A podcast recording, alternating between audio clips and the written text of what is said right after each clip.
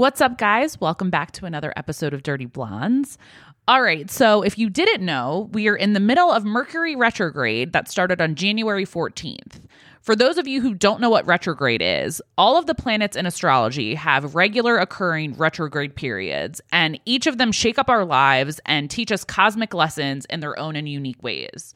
In astrology, retrogrades are believed to signify a period of review, reassessment, and reimagining in the areas of life that are ruled by that planet. This is because planetary retrograde periods are known for causing confusion, revisions, and blasts from the past. For me, the blasts from the past are typically very unwelcome from ex flings or fuck buddies that were once part of my life. So, if you've heard from an ex partner recently, that is probably the reason why. And if you have the urge to text someone out of the blue that you haven't spoke to in a while, please put your phone down and just go play outside for a little bit until this shit's over, okay? All right, so what exactly is a retrograde? A retrograde is technically an optical illusion that occurs when a planet's orbit aligns with ours in just the right way. Planets don't actually break the laws of physics and reverse their orbit, it just looks like they're slowing down and moving backwards from our vantage point here on Earth. It's similar to the way that when you're in a moving vehicle and a car in the lane next to you might appear to move backwards momentarily when the speed and timing is just right. But even though retrogrades in astronomy may refer to an optical illusion, in astrology, the effects of these transits are considered to be very real. Each of the planets in astrology rules over different parts of our lives. So it's within those parts of our life that we'll experience effects while the planets are backspinning. So, Mercury rules communication, travel, and technology. So, this helps us transmit messages by controlling what we say and how we process what we hear from others. During a Mercury retrograde period, it's important to be extremely careful with our language. Double check text messages, emails, and DMs, and take the time to carefully explain your intentions. Typos and miscommunications are bound to happen. When it comes to technology, Mercury retrograde may be to blame for massive electronic meltdowns.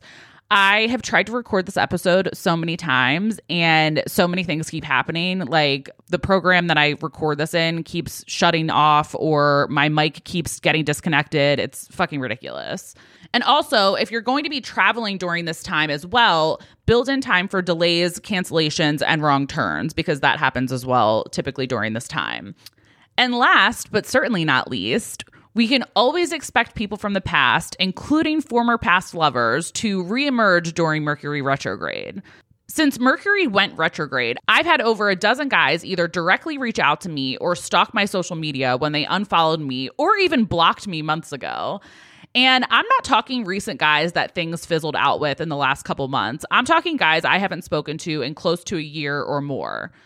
And honestly, part of me gets a little bit of a high when a number that I haven't saved in my phone texts me and is like, hey, baby, or hey, how have you been? And look, part of me is definitely a little flattered because it's just an extra feather in my cap, and who doesn't like a little bit more attention? But at the same time, I'm like, ugh, who the fuck is rising from the dead to bother me now with some fucking bullshit? Luckily, I know someone who pays for a BeenVerified account, so I can reverse look up the phone number and try to figure out who it is. But even if I can figure out who the number belongs to, I love to be a bitch and just keep people humble by responding with a who is this or I don't know who this is because I just like to play this little game and it just makes me laugh. Because a lot of times, honestly, most of them won't respond when I'm like, who is this? Because they just obviously, you know, they're tail is now between their legs and they don't want to respond. But quite frankly, if you're not going to text me for over six months and we haven't even met yet, it's very bold of you to assume I would even remember you or still have you saved in my phone. I have some loose rules when it comes to keeping contacts in my phone. I hate hoarding anything. So I'm constantly cleaning out closets and throwing out shit in my house that I have no use for, even if it's perfectly fine and functional. If I don't have immediate use for it, then in the trash it goes. And I do the same thing with the contacts in my phone. I only have 135 contacts in my phone at this moment. So I'm constantly clearing out old text messages and people who don't serve me a purpose anymore. especially with the guys who I haven't even met in person and the conversation died. I'm not going to chase someone to keep a conversation going just to have someone to talk to throughout the day.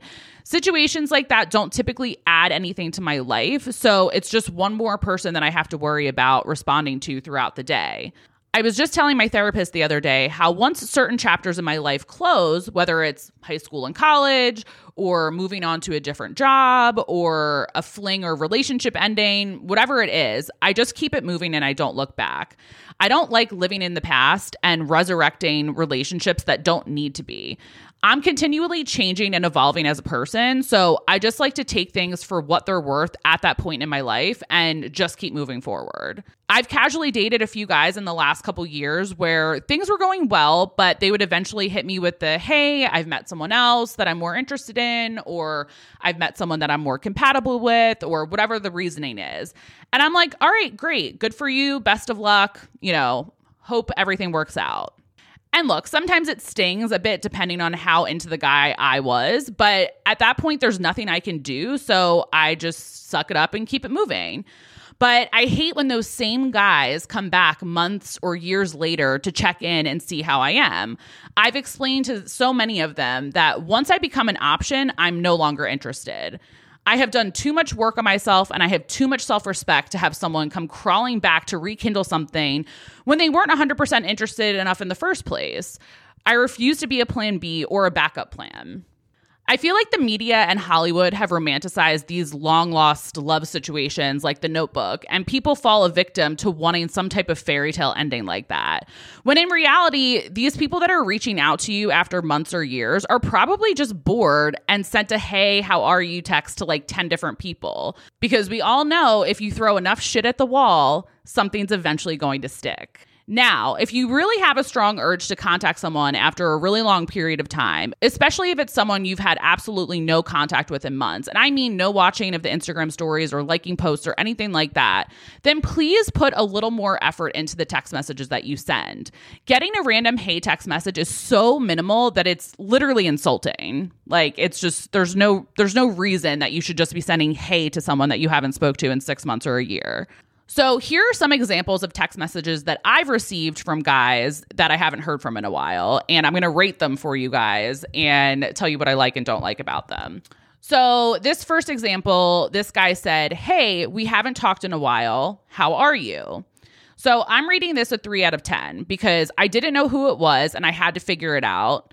And once I did figure out who it was, I remembered why the conversation died in the first place because it was boring as fuck. So at least he had acknowledged that it had been a while since we talked, but there was really no reason that he should have reached out in the first place because the conversation wasn't going that well from the start and now he's trying to like rekindle something for for nothing because we never even met.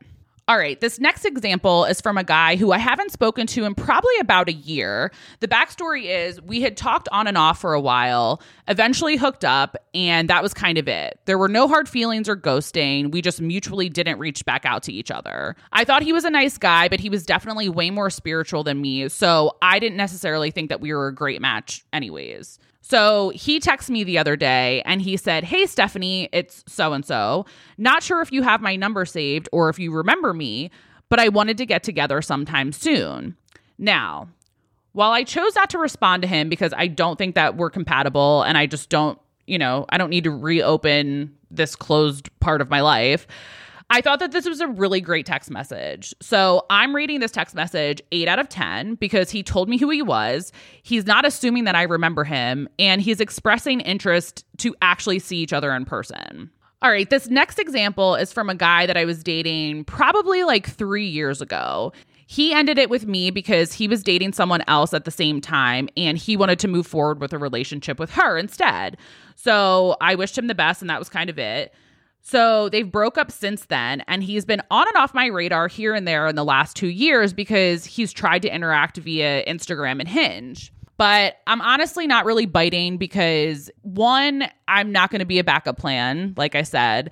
And two, he sent me a video of him naked in the shower on Snapchat when I know that he was still with his girlfriend. And I'm just kind of like turned off by the whole situation. And it's like, from the social media stalking that I've done, it seems like they're still like friendly. So I don't really know what the fuck's going on, but I'm not trying to get involved in any of that because it just seems like a massive fucking headache.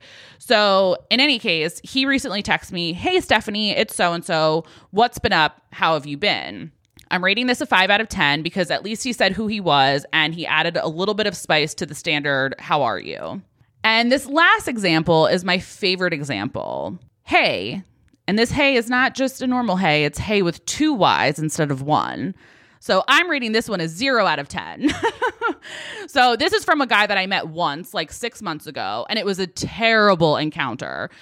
I was not into him at all, and he was getting me mixed up with other girls that he was talking to. And then he claimed to have a brain injury and bad memory, but I don't know if I fully believe it because there was things that he was remembering about me, but in any case, regardless if he actually had a brain injury or was just fucking lying, I don't really know. I don't really care. We weren't compatible because of many other things besides that.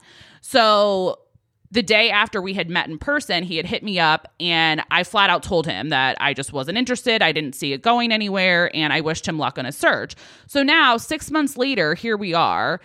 And all he said is, hey. So zero out of 10 actually negative one out of 10 i'm gonna i'm gonna change that rating because that is just ridiculous so, my advice to you is to wait until Mercury retrograde ends next month. And if you really need to text someone after months or years of last speaking with them, then please put a little bit of extra thought into the message and at least acknowledge who you are because it's like I said, it's very bold of you to assume that people are going to remember you, especially when you haven't made any effort in the interim.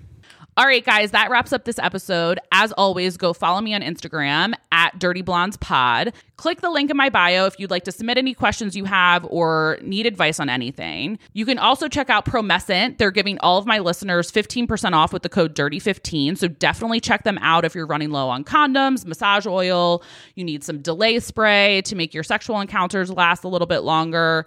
Anything you need, they have you covered. So definitely check them out. It's Promescent and the code is DIRTY15 for 15% off your purchase. Also, if you can spare a few seconds, please head over to Apple and Spotify and rate me five stars. I would really, really appreciate it. And yeah, that's it. I hope you guys have a great weekend and I'll talk to you soon. All right. Love you. Bye.